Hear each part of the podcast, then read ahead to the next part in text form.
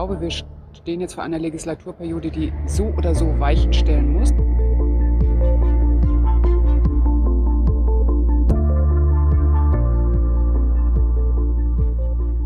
Jetzt muss das Parlament ganz stark die Beziehung zur Bevölkerung halten, zur Bürgerschaft selbst. Und da empfehlen wir tatsächlich, dass das Modell Bürgerrat weiter etabliert wird, so wie der Bundestag das in der letzten Legislatur ausprobiert hat. Das Parlament selbst sollte die Demokratie demokratisieren und sich auch auf Krisenzeiten vorbereiten.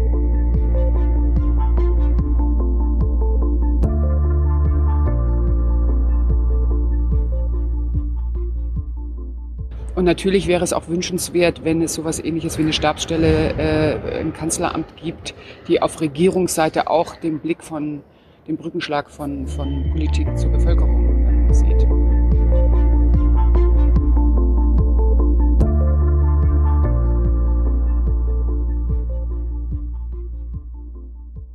Die Klüfte zwischen Politik und Bevölkerung dürfen nicht größer werden, die müssen wir verringern.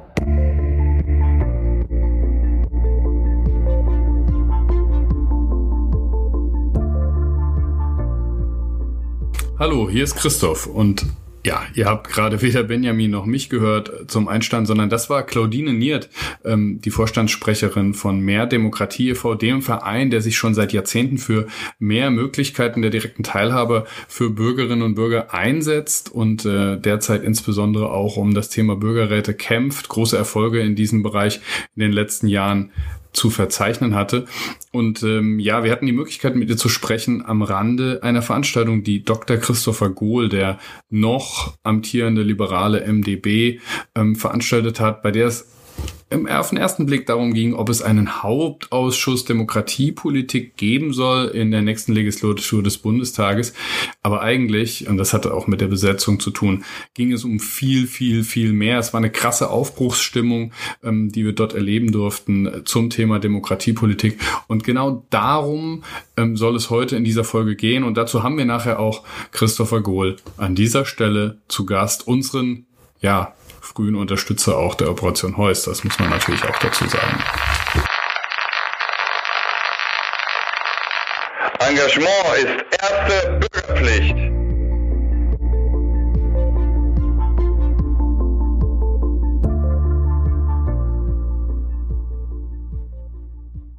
Und wer natürlich heute auch wieder dabei ist, ist Benjamin, mein wunderbarer Co-Host. Benjamin, Du wirkst auch noch ein bisschen gezeichnet vom Wahlkampf, wie glaube ich alle, die sich da engagiert haben. Aber jetzt äh, nach so ein paar Tagen durchatmen, was ist dir denn aus so einer demokratiepolitischen Sicht aufgefallen äh, mit Blick auf die Bundestagswahl?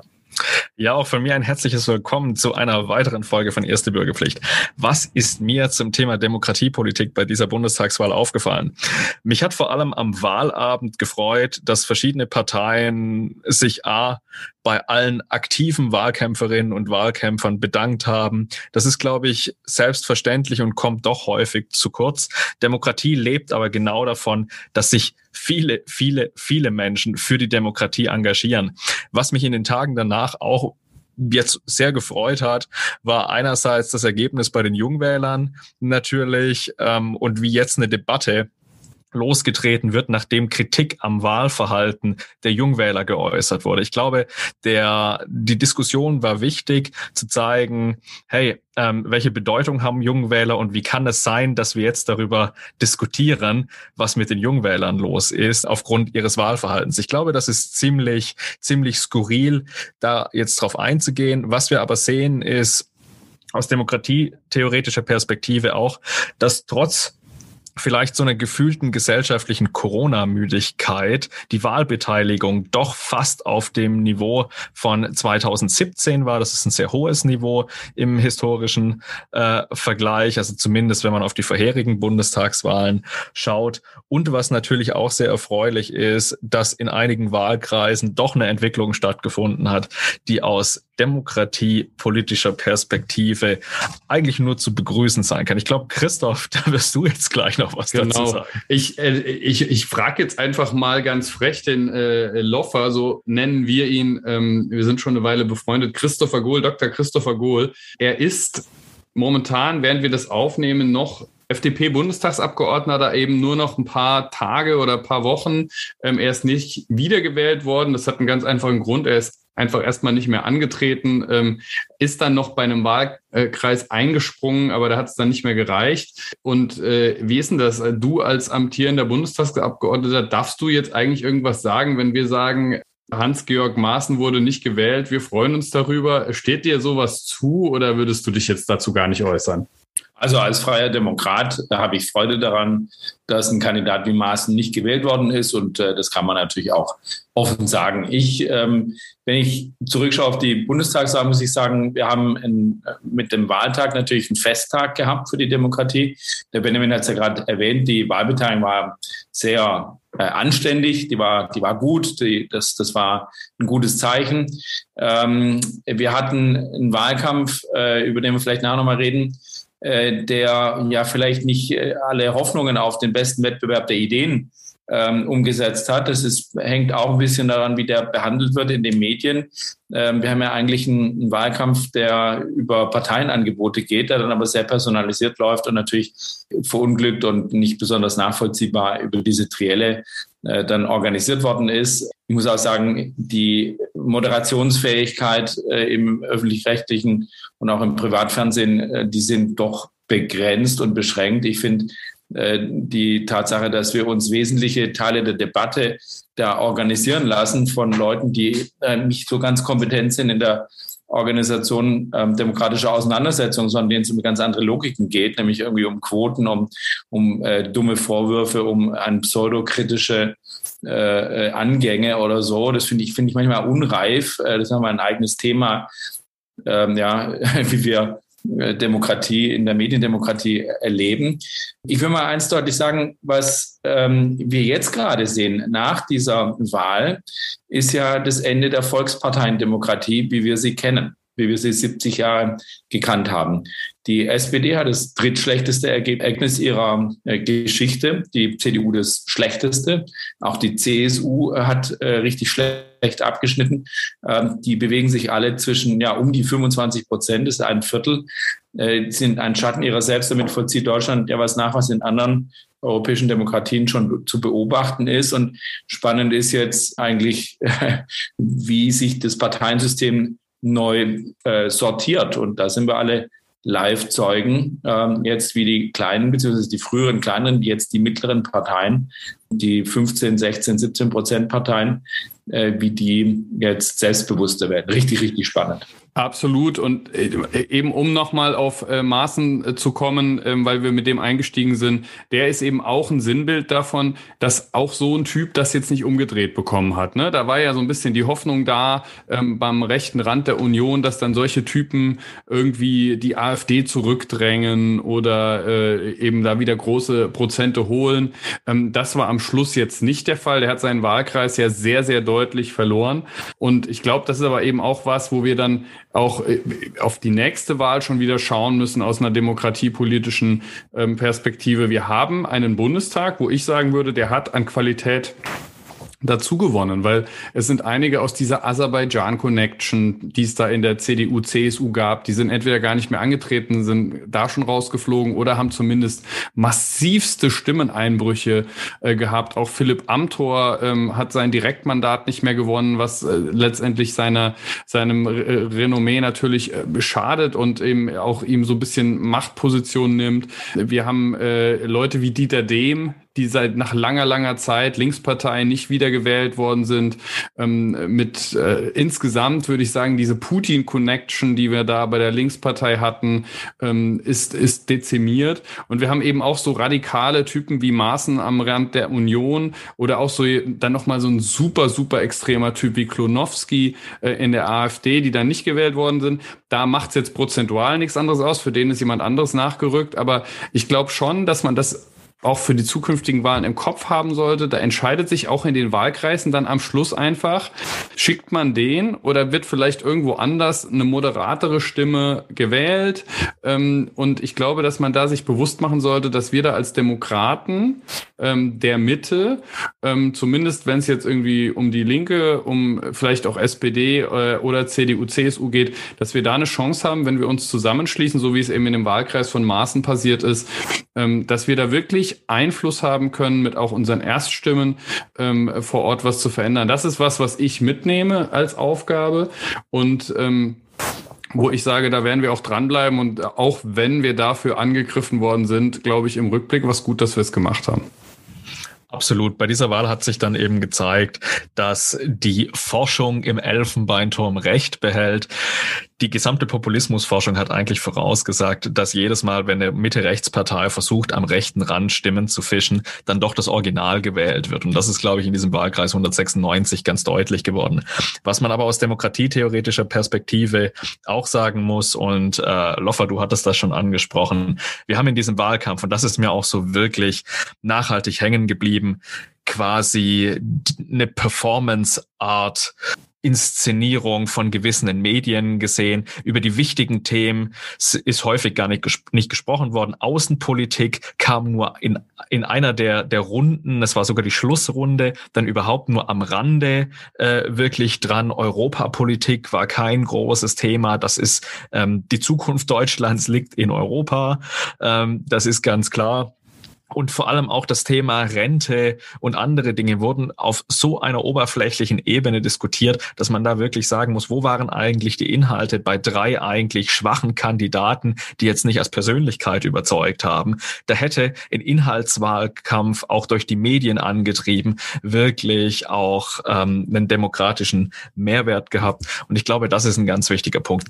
Die Themen, die keine Rolle gespielt haben in diesem Wahlkampf und vielleicht auch insgesamt in der letzten Legislatur, das ist eigentlich ein perfekter Übergang dazu, warum wir den Loffer heute auch eingeladen haben. Gibt es nämlich einen ganz konkreten Aufhänger dazu. Er hat jetzt, wie gesagt, noch ist er Bundestagsabgeordneter. Er hat die Möglichkeiten, die man als Bundestagsabgeordneter hat, äh, noch genutzt, um jetzt noch einen super wichtigen Aufschlag zu machen in Berlin. Ähm, wir nehmen das hier auf am Mittwochabend. Äh, es hat in Berlin am Mittwoch im Bundestag eben, ja, was war es? Eine offizielle Anhörung war es jetzt nicht, aber ein Get-Together, eine große Runde von Demokratie, Politik, Aktivisten, Demokratiepolitikern etc. gegeben. Ähm, und ähm, man muss sagen, das war, glaube ich, nicht nur ein wichtiger Aufschlag, den du da heute gemacht hast, sondern es war auch einer, der zum perfekten Zeitpunkt kam. Darüber sprechen wir jetzt gleich. Aber erstmal sag uns mal, ähm, was genau hat da heute stattgefunden? Warum war dir das wichtig? Und was hat das jetzt damit zu tun, nach vorne raus, wie Demokratiepolitik in der nächsten Legislatur besser werden kann, obwohl du ja gar nicht mehr dabei bist? ja, es sind ja viele gute Demokratinnen und Demokraten im Bundestag. Ich, ähm, eine der schönsten Erfahrungen für mich war eigentlich, dass das Gespräch über die Fraktionsgrenzen hinweg äh, viele Gemeinsamkeiten zutage gefördert hat in der Sorge um unsere Demokratie. Und ähm, da gibt es unterschiedliche Analysen, woran äh, wir kranken, welche Probleme wir lösen müssen als Demokraten und Demokratinnen. Aber äh, es besteht auch eine Bereitschaft zu sagen, wir müssen jetzt mal einen Ort dafür haben, wo wir äh, uns sorgen um die Demokratie, wo wir ihre Institutionen, ihre Verfahren, ihre politische Kultur, äh, möglicherweise auch ihre Personalrekrutierung, ähm, wo wir das integriert betrachten, wo wir die Diskussionen koppeln, äh, statt äh, meinem einen Ausschuss, meinem anderen Ausschuss irgendwie so ein bisschen zerrissen alles zu führen. Die Idee ist eigentlich, die ich und die aber auch andere haben, namentlich äh, besonders äh, Kollegen aus dem äh, Unterausschuss Bürgerschaftliches Engagement. Äh, ich will die Anna Christmann nennen äh, von den Grünen, die ähm, Svenja Stadler von der SPD, den Alexander Hoffmann von der CSU, äh, auch Katrin Werner von den Linken, äh, die gesagt Ingrid Pahlmann von der CDU, die sagen, Mensch, äh, wir müssten eigentlich das Gespräch ähm, im Unterausschuss führen. Ähm, dieser Unterausschuss, den müssten wir aufwerten zu einem Hauptausschuss Bürgerschaftliches Engagement und Demokratie. Und dann könnten wir einerseits über Demokratie als Lebensform äh, reden, Stichwort bürgerschaftliches Engagement, Stichwort politische Bildung, äh, äh auch äh, liberale Öffentlichkeit, diese Fragen. Und wir reden über äh, Demokratie als Regierungsform, also Wahlrechtsreform, äh, Parlamentsstärkung, Beratungsverfahren, Bürgerberatung im Parlament, wissenschaftliche Beratung im Parlament, diese Fragen. Ähm, und das gehört eigentlich zusammen. Das müssen wir integriert betrachten. Das eine geht fließend ins andere über. Äh, und darum ging es dann heute. Nachdem ich diesen Konsens wahrgenommen hatte, dachte ich, Moment, äh, den müssen wir nochmal highlighten nach der Wahl. Äh, und wir sollten noch ein paar offene Fragen klären. Nämlich, äh, braucht man dann eigentlich äh, eine Verankerung gegenüber der Exekutive, ein sogenanntes Spiegelressort? Oder stellt man sich das vor, dass dann irgendwie eine, eine Beauftragte gibt nach dem Vorbild der Staatsrätin in Baden-Württemberg, ähm, beim Bundeskanzleramt beispielsweise? Ähm, oder wie organisiert man eigentlich so einen Hauptausschuss? Und welche Themen, welchen Themenzuschnitt könnte er haben? Welche äh, Themen müssten denn dann vertieft diskutiert werden? Was steht denn jetzt an in Parlamentsreformen? Diese ganzen Fragen, äh, dieses Bündel haben wir heute in drei Runden äh, dann abgearbeitet.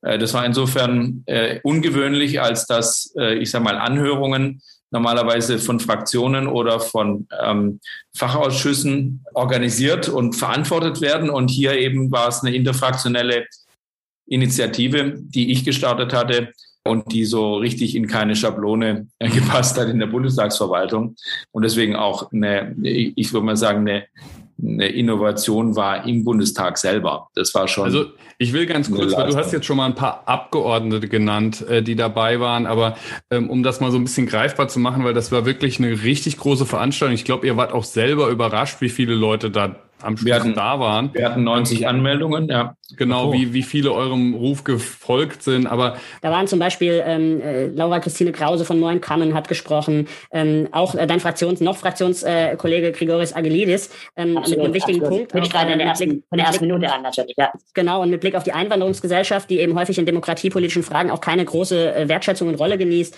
Es waren Leute von der Hertie School of Governance da, vom Bundesamt für die Sicherheit nukleare Entsorgung, ähm, verschiedene Universitäten, Stuttgart, Duisburg, Essen, ähm, Raban, Fuhrmann von der Akademie Lernen der Demokratie, Claudine Niert von Mehr Demokratie e.V., Julia Kläuber von Superlab, das ist eine äh, digital orientierte zivilgesellschaftliche Organisation, ähm, äh, Minister Anni Grünwald von Büro für Technikfolgenabschätzung, ähm, äh, der Leiter der Stabsstelle, hattest du schon gesagt, der Staatsrätin für Zivilgesellschaft, ähm, in Baden-Württemberg, ähm, dann äh, Robert Graf Stra Strachwitz vom Mezenata-Institut, die Bertelsmann Stiftung war vertreten, BAGFA, Institut für Bürgerbeteiligung, direkte Demokratie, Professor Arne Pautsch ähm, an der Hochschule für öffentliche Verwaltung, Finanzen in Ludwigsburg, die NRW School of Governance und Daniel Schiele von Democracy International.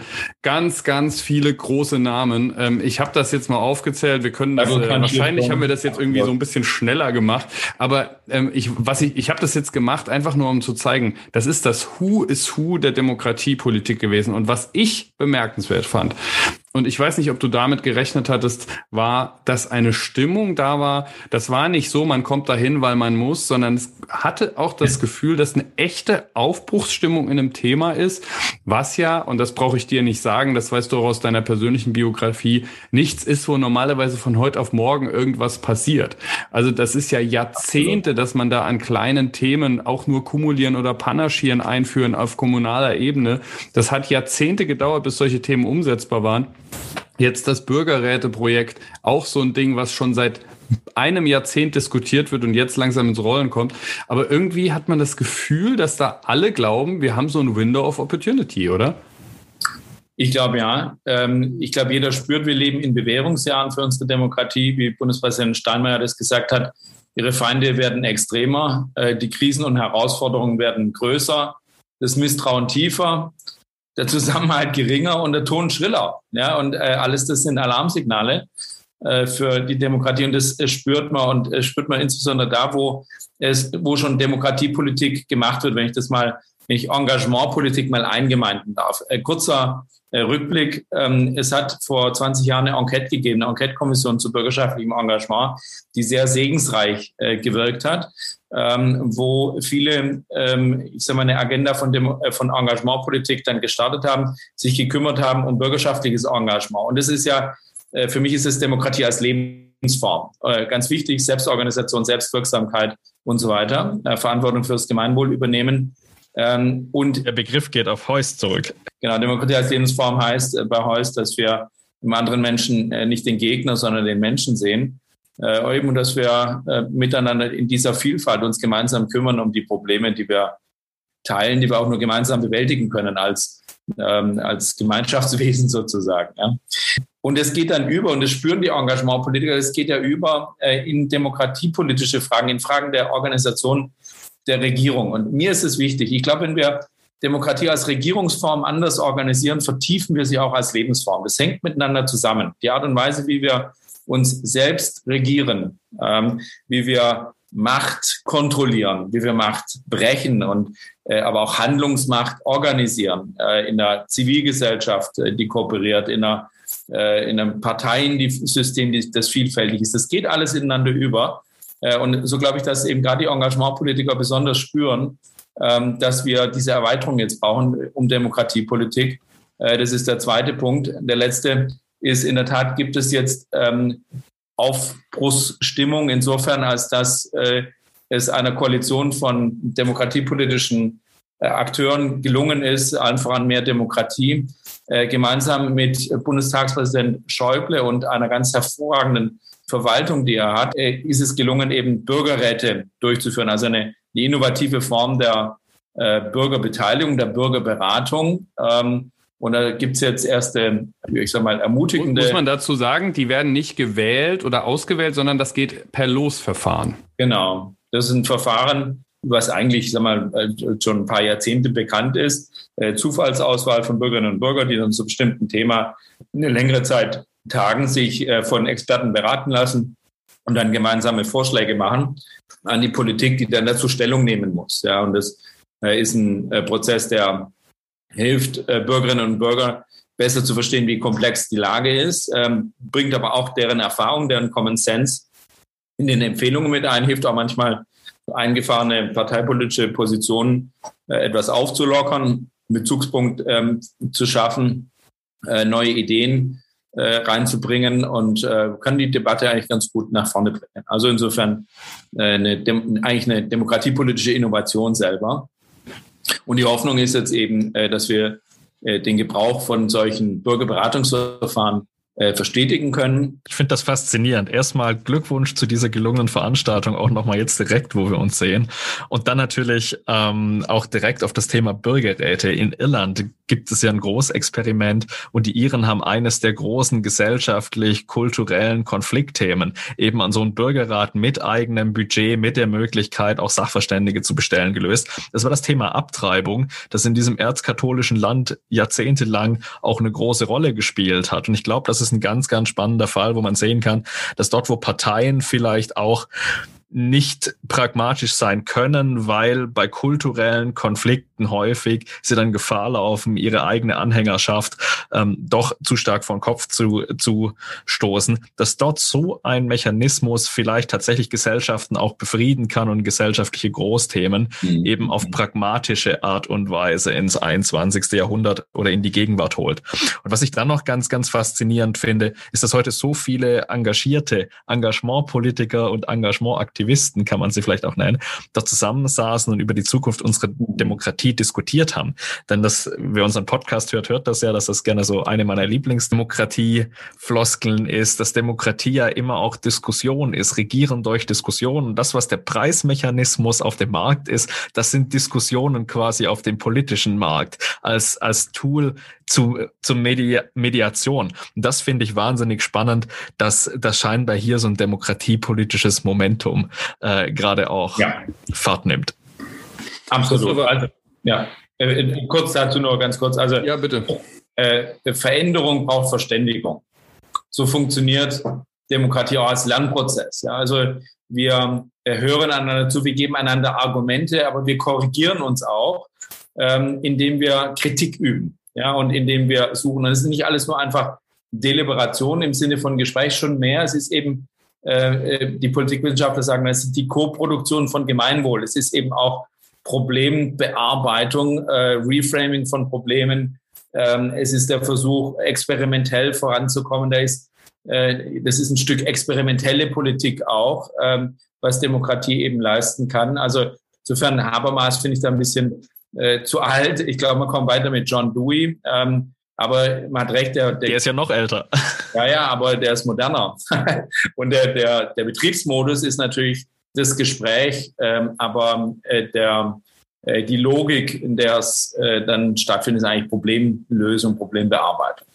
Ich finde, das passt auch wunderbar in den heutigen Tag auch noch hinein. Dieses Viererbild, dieses Instagram-Selfie von äh, Wissing, Baerbock, Habeck und Lindner zeigt ja auch sowas. Denn gesprächsfähig zu sein, trotz inhaltlicher Differenzen. Das ist ja ein starker Kontrast zu dem, was wir die letzten 16 Jahre auch erlebt haben, wo so eine konstante Diskursmüdigkeit quasi das Regieren geprägt hat. Es ist immer nur ausgeschlossen worden. Es war immer nur ein Minimalkonsens. Es war immer nur ein Reagieren, das von Alternativlosigkeiten geprägt war. Also Regieren in Zeiten von Alternativlosigkeit. Und ich glaube jetzt dieses Selfie gestern Abend von der, dieser grünen, gelben Zitrus-Führungsspitze hat gezeigt, dass vielleicht Reden, Handeln, Aufbruch wunderbar zusammenpassen. Wer gesprächsfähig bleibt, kann immer wieder neue Lösungen entdecken. Wer von Anfang an sagt, das ist alternativlos, der hat ja gar keine Lust auf diesen Entdeckungsprozess, sich überhaupt einzulassen. Genau so ist es. Genau so ist es. Ähm, äh, wir erleben in der Tat äh, jetzt gerade in, in, diesen Tagen sozusagen den Wind eines möglichen Neuanfangs. Wir wünschen uns, dass er diesmal klappt. 2017 hat er noch nicht geklappt. Ähm, nämlich einen neuen Politikstil, eigentlich eine Veränderung der politischen Kultur im Angang von Koalitionsgesprächen. Wir erinnern uns, dass normalerweise, äh, du hast es angesprochen, so ein machtpolitisches, so eine machtpolitische Verhandlung äh, und äh, die kann man jetzt auch nicht von heute auf morgen überwinden, die wird es auch weiterhin sein. Äh, aber wenn wir uns mal anschauen, wie 2017 äh, die äh, eigentlich die, die Organisation dieser Vorsondierungen alles kaputt gemacht haben, was die Demokratie hätte leisten können an Vertrauensbildung, an Problemorientierung, dann ist es schon fast ein, aus dem Lehrbuch, wie man es nicht machen soll. Ja, wie Merkel das damals organisiert hat, äh, war ja, äh, es waren total viele, hatten auch die Grünen äh, Schuld dran, die haben gleich mal 14 Leute ähm, beschlossen, der Parteitag beschlossen, 14 Leute müssen ins Verhandlungsteam gehen. Dann hat die CDU gesagt, also 14 von den Grünen heißt ja, die sind ja nur 8 Prozent und 9 Prozent gewesen. Ähm, äh, da müssen wir ja mit viel mehr kommen. Und zack, waren wir eben bei knapp 100 Leuten, die da äh, versucht haben, äh, sich dann zu verständigen. Und dann sitzen Fachpolitiker äh, und äh, Fachpolitikerinnen und die streiten über Spiegelstriche und verbiegen sich und geben auf und suchen mühsam nach Kompromissen. Und dann gibt es die große Runde, in der dann ähm, ich sag mal, in, in, der dann die großen Politiker große Linien ziehen, die möglicherweise gar nichts zu tun haben mit den Kompromissen, die dort unten gefunden wurden. Und Merkel sch schaut zu und sagt sich, naja, schau mal zu, am Ende äh, braucht es dann halt ein Machtwort. Und wenn alle müde verhandelt sind oder so, äh, dann müssen wir nochmal den gordischen Knoten durchschlagen mit ein paar Kompromissen und ein paar Vertagungen. Und bei den Vertagungen ähm, gewinnt ja dann die große Partei äh, am Schluss, weil sie halt machtpolitisch die größte. Also diese Art von Kaputtverhandlung von Vertrauen, äh, die wir 2017 erlebt haben, äh, die ist, glaube ich, das ist die Lektion, die wollen wir diesmal nicht machen. Und deswegen ist ganz richtig, dass man sich in einen kleinen Kreis trifft und mal sagt, äh, finden wir mal eine gemeinsame Erzählung, äh, ein gemeinsames Projekt für unser Land, ein Projekt der Modernisierung in dem Fall. Ähm, und ich finde das fantastisch, dass wir das probieren mit den Grünen. Äh, wir kommen aus unterschiedlichen Richtungen, aber wir haben Veränderungsenergie, ähm, äh, die die großen Volksparteien eben nicht haben. Äh, letzter Punkt, die SPD, äh, die immer noch so tut, als sei sie eigentlich ähm, sowohl Opposition als auch äh, äh Regierungserbe ein Stück Kontinuität gewesen. Die hat ja seit 1998 hat die SPD in diesem Land bis auf vier Jahre immer mitregiert. Ja, es ist die Regierungspartei schlechthin äh, wie die CDU natürlich auch. Ähm, CDU nicht ganz so lange wie die SPD regiert seit 1998. Ähm, aber das muss man sich klar machen. Wir haben hier zwei verbrauchte äh, alte Parteien vor uns, äh, die jetzt eigentlich äh, den Schwung, die Veränderungsenergie, die, die Modernisierungsideen ähm, der Liberalen und der Grünen brauchen. Die sind unterschiedlich ausgerichtet. Äh, da muss man jetzt Gemeinsamkeiten suchen und man kann sie ja so sagt er auch das Bild ähm, von beiden, äh, von den beiden Spitzen. Man kann sie auch finden, diese Brücken. Das Interessante war, dass heute auch in Berlin bei, bei der Veranstaltung ein paar Leute gesagt haben, eigentlich müsste man, ähm, wenn man Koalitionsverhandlungen modernisiert, ne, du hast ja jetzt schon äh, gesagt, das läuft schon besser als 2017, müsste man eigentlich auch über eine externe Moderation nachdenken. Ähm, da sind wir, glaube ich, noch ein bisschen äh, von weg, aber äh, ich will noch mal auf, auf die Frage kommen. Wie gesagt, du bist ja scheidendes Mitglied des Bundestages, du wirst es ähm, nicht mehr als Abgeordneter jetzt die nächsten vier Jahre gestalten können, aber du hast ja eben diese Veranstaltung auch initiiert initiiert äh, und, und, und so nach vorne gebracht, gemeinsam mit Kollegen äh, aus dem Bundestag, weil du gesagt hast, man kann jetzt da Pflöcke einschlagen, man kann ähm, schauen, dass man da Ideen einfach noch so dokumentiert, dass sie auch in der nächsten Legislatur nicht wieder von neuem gedacht werden müssen ähm, und dass man vielleicht auch den nächsten Abgeordneten ein bisschen was mitgibt, ähm, wo man sagt, guckt mal hier hin, ähm, ermächtigt euch da auch vielleicht selbst als Abgeordneter, als Parlamentarier. Ähm, ist ja viel auch in den letzten anderthalb Jahren, gerade im Corona-Regime, also in der Corona-Zeit, ähm, eher doch wieder an die Exekutive gefallen, äh, gefühlt und äh, die Legislative ist zeitweise so ein bisschen hinterhergelaufen. Das kann ja auch nicht das sein, wie Abgeordnete sich selbst sehen ja. als gewählte Volksvertreter. Deswegen jetzt die ganz konkrete Frage.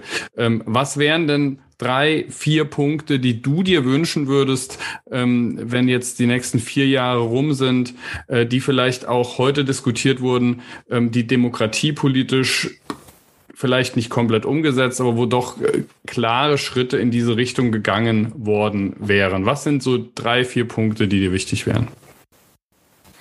Ja, ich will mal äh, sagen, was äh, aus Sicht heute, des heutigen Gesprächs wichtig war. Ähm, will respektieren, dass wir ja auch Beschlusslagen haben, die ich als Ombudsmitglied äh, der FDP äh, achte, wahre und ähm, auch bewache äh, schon qua Amts wegen und insofern äh, nicht sprechen jetzt für die FDP, sondern einfach mal auf der Basis, was war denn heute konsensfähig? Ähm, äh, und äh, damit wollen wir natürlich mit diesen Konsensen wollen wir deutlich machen, ermutigen natürlich, äh, was könnten wir gemeinsam tun für eine Demokratie? Was findet in den Gesprächen, die da ja auch äh, vertrauensvoll heute stattgefunden haben, miteinander, wo wir miteinander gesucht haben nach Konsensen. Ähm, da gibt es ein paar Punkte. Erstens, das Modell 3 plus 1. 3 plus 1 heißt, äh, dass wir äh, die Aufwertung dieses Unterausschusses zum Hauptausschuss Bürgerschaftliches Engagement und äh, Demokratie wollen, um einen Ort, einen herausragenden Ort im Deutschen Bundestag zu schaffen, mit einem, mit einem guten Sekretariat, mit einer gewissen auch Sichtbarkeit, mit auch einer Attraktivität natürlich, größeren Attraktivität für Abgeordnete als so ein, so ein Unterausschuss ähm, wo wir zentral und integriert äh, Demokratiepolitik behandeln. Zweitens, ähm, es muss eine, äh, auf der Exekutive ein, ein, ein, ein, einen Ort geben, an dem wir uns kümmern, äh, in dem wir Ansprechpartner haben, in dem wir dieses Querschnittsthema äh, adressieren können. Und äh, es war eigentlich Konsens, dass wir den nicht in Ministerien finden können, sondern dass eigentlich nach dem Vorbild der Staatsrätin für äh, Beteiligung und Bürgerbeteiligung und Zivilgesellschaft aus Baden-Württemberg äh, sowas eigentlich beim Kanzleramt ähm, verortet sein soll, also eine Art Beauftragte oder, oder eine Stabsstelle äh, für sowas. Und drittens, ähm, dass es einen Ort geben sollte, der sag's mal, der Demokratieentwicklung, der beim Parlament sein sollte, der etwa aufgehängt sein könnte, ich sag mal, äh, zwischen äh, Bundestagspräsident und den Gremien des, des Bundestages. Also äh, eine Stelle, die unabhängig über den Tag hinaus sozusagen möglicherweise beim Ältestenrat ähm, äh, die Vorschläge macht, wie wir unsere Demokratie anders besser organisieren können, wie wir gewährleisten können, dass Wissenschaft besser reinkommt äh, und dass ähm, auch Bürgerbeteiligung reinkommt. Äh, drei, das sind diese drei äh, Dinge. Äh, und dann plus eins, äh, dass Bürgerberatung und hier namentlich äh, Bürgerräte äh, dass die dazukommen als, als neue Praxis, als neuer Kanal des, des Parlaments äh, Richtung Zivilgesellschaft. Das war heute ein großer Konsens. Jetzt vielleicht nochmal äh, jenseits des Konsenses, den du gerade angesprochen hast, was wären denn Themen darüber hinaus, die dir persönlich beziehungsweise den Liberalen wichtig wären im, Bereich Demokratiepolitik? Also die FDP hat ja äh, einige äh, wirklich auch deutlich äh, demokratiepolitische Positionen herausgearbeitet. Das steht uns Freien Demokraten ja auch gut an im äh, Wahlprogramm. Ähm, und äh, zu den demokratiepolitischen Positionen gehört äh, neben der Amtszeitbegrenzung für Bundeskanzlerinnen, äh, was ein Instrument eigentlich auch der Machtbegrenzung ist natürlich äh, und eine Stärkung des Wettbewerbs ähm, und neben einer Verlängerung der Amtszeiten äh, von Bundestag und ähm, oder von, von Parlamenten, äh, was dem Bundestag ein bisschen Raum geben soll, eben auch mal Tritt zu fassen, nicht, nicht im Dauermodus der der Wahlkämpfe zu agieren, gehören dann aber auch, eben auch Fragen der Bürgerberatung. Äh, und die FDP spricht sich hier neben äh, der Sympathie für, äh, für Bürgerräte ähm, dafür aus, dass wir zum Beispiel Hausparlamente ermöglichen. Ähm, Hausparlamente sind eine Form Parlament at Home sozusagen, wo Abgeordnete äh, Wählerinnen und Wähler einladen können, dass sie sich zu einem bestimmten Thema kundig machen und Feedback geben. Also wird ein Problem ausgeschrieben, was im Parlament äh, behandelt wird. Kann irgendeine Versicherung sein, irgendeine bestimmte Regelung, kann was umstrittenes sein, mehr Sterbehilfe oder wie auch immer.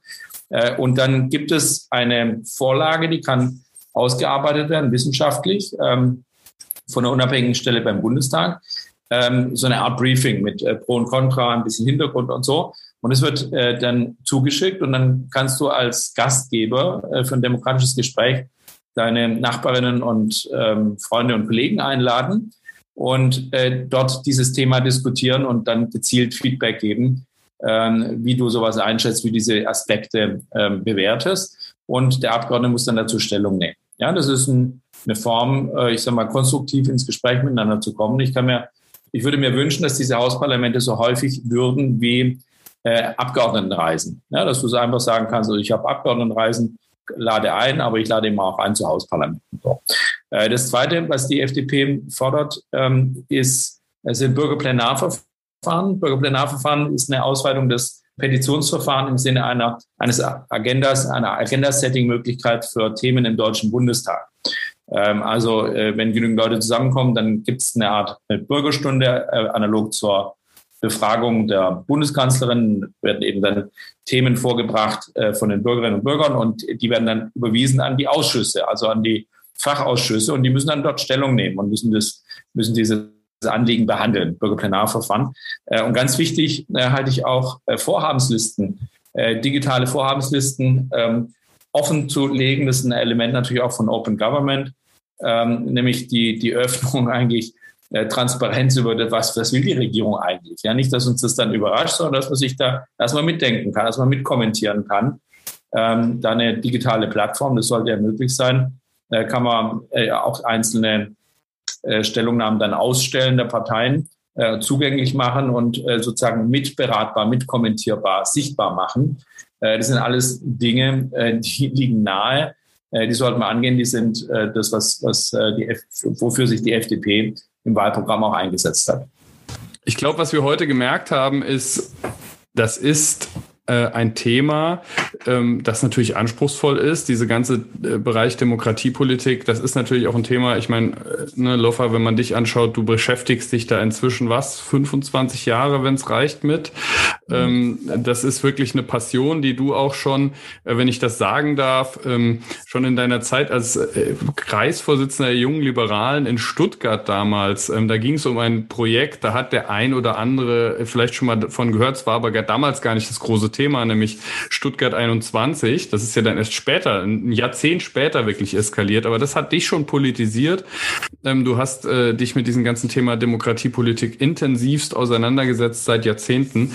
Ähm, insofern ist es klar, dass man das jetzt auch nicht hier in so einem Podcast einmal komplett ähm, abgearbeitet bekommt. Aber ich glaube, dass es schon wichtig ist, auch mal so eine Folge zu machen.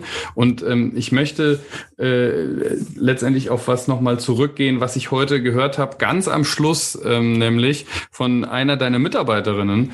Ähm, die hattest du übernommen von einem anderen Abgeordneten vorher, von deinem Vorgänger, für den du nachgerückt bist. Und die hat dann heute so total offen in der Schlussrunde gesagt, naja, ähm, sie hatte ja mit Demokratiepolitik vorher nie was zu tun. Also, nee, stimmt nicht so ganz. Eigentlich hat sie ja immer damit zu tun gehabt. als Bürgerin dieses Landes, aber sie wusste es halt nicht. Ähm, und sie fand es total spannend und ist sie auch dankbar dafür, dass sie die Chance hatte, sich da einzuarbeiten, weil sie da erst auch gemerkt hat, dass es eben jeden von uns und jede von uns betrifft. Und ich glaube, das ist der Punkt, ähm, von dem ich mir wünschen würde, dass auch unsere Hörerinnen und Hörer das mitnehmen. Ähm, ja, wir machen dann auch mal so eine Folge heute. Und ja, das ist nicht einfach, ist nicht trivial. Da kommen auch Begriffe vor, die vielleicht nicht jeder auf den ersten Blick kennt. Aber wir wollen alle mehr Beteiligung. Wenn man die Leute fragt, gibt es da eine Riesenzustimmung für. Wir wollen alle mehr mitreden. Wir wollen Pilot unseres eigenen Lebens sein. Wir wollen dieses Gefühl haben, auch auf Politik, auf Gesellschaft einwirken zu können. Und dann ist es doch ganz, ganz wichtig, dass wir als Bürgerinnen und Bürger dieses Landes uns auch mit den möglichen Wegen dahin beschäftigen. So ist es. Äh, danke dir. Äh, es geht darum, dass wir besser beteiligen, um besser zu regieren. Und mir ist wichtig äh, für alle unsere Zuhörerinnen und Zuhörer, das Ganze hat natürlich eine liberale Tradition und die geht zurück auf Friedrich Naumann, der sich um solche Fragen schon gekümmert hat. Äh, deswegen in der Tradition Friedrich Naumann Stiftung. Äh, sein Schüler Theodor Heuss, äh, dessen Schülerin Hildegard Hambrücher. Und das ist eine liberale Tradition, sich eigentlich um diese Demokratiepolitik zu kümmern, um diese Grundlagen, um die politische Freiheits- und Chancenordnung. Und das bleibt unser Auftrag. Genau, das und deswegen ja auch, Auftrag. deswegen ja auch, jetzt versuchen wir es mal zu dritt, oder? Deswegen ja auch unser, unser Motto, Engagement ist erste Bürgerpflicht. Erste Bürgerpflicht. genau, Benjamin, ähm, du bist äh, immer die gute Seele, die dann am Schluss noch ich moderiere heute sagen darf. Genau. Ja, ähm, ich finde, das hat heute so ein bisschen Optimismus für das Thema Demokratiepolitik auch vermittelt. Und das ist ja auch eine schöne heusche Tradition. Der einzige Mist, auf dem nichts wächst, ist der Pessimist. Und wir Demokraten glauben ja daran, dass die Zukunft unserer Demokratie gestaltbar ist. Wir haben heute gehört, dass Demokratie jeder einzelne von uns ist. Und deswegen könnt ihr auch schon demokratiepolitisch aktiv werden, indem ihr diesen Podcast hört, euch danach Gedanken macht, uns euer Feedback zusendet. Folgt uns am besten auf allen Social Media Plattformen. Abonniert unseren Podcast, lasst uns gerne wieder euer Feedback zukommen und wir freuen uns schon auf die nächste Folge. Ich glaube, den Loffer werden wir noch öfters hier haben. Danke euch. Hat Spaß gemacht. Tschüss. Danke euch, mir auch. Bye bye. Herzlichen Dank euch. Ciao, ciao.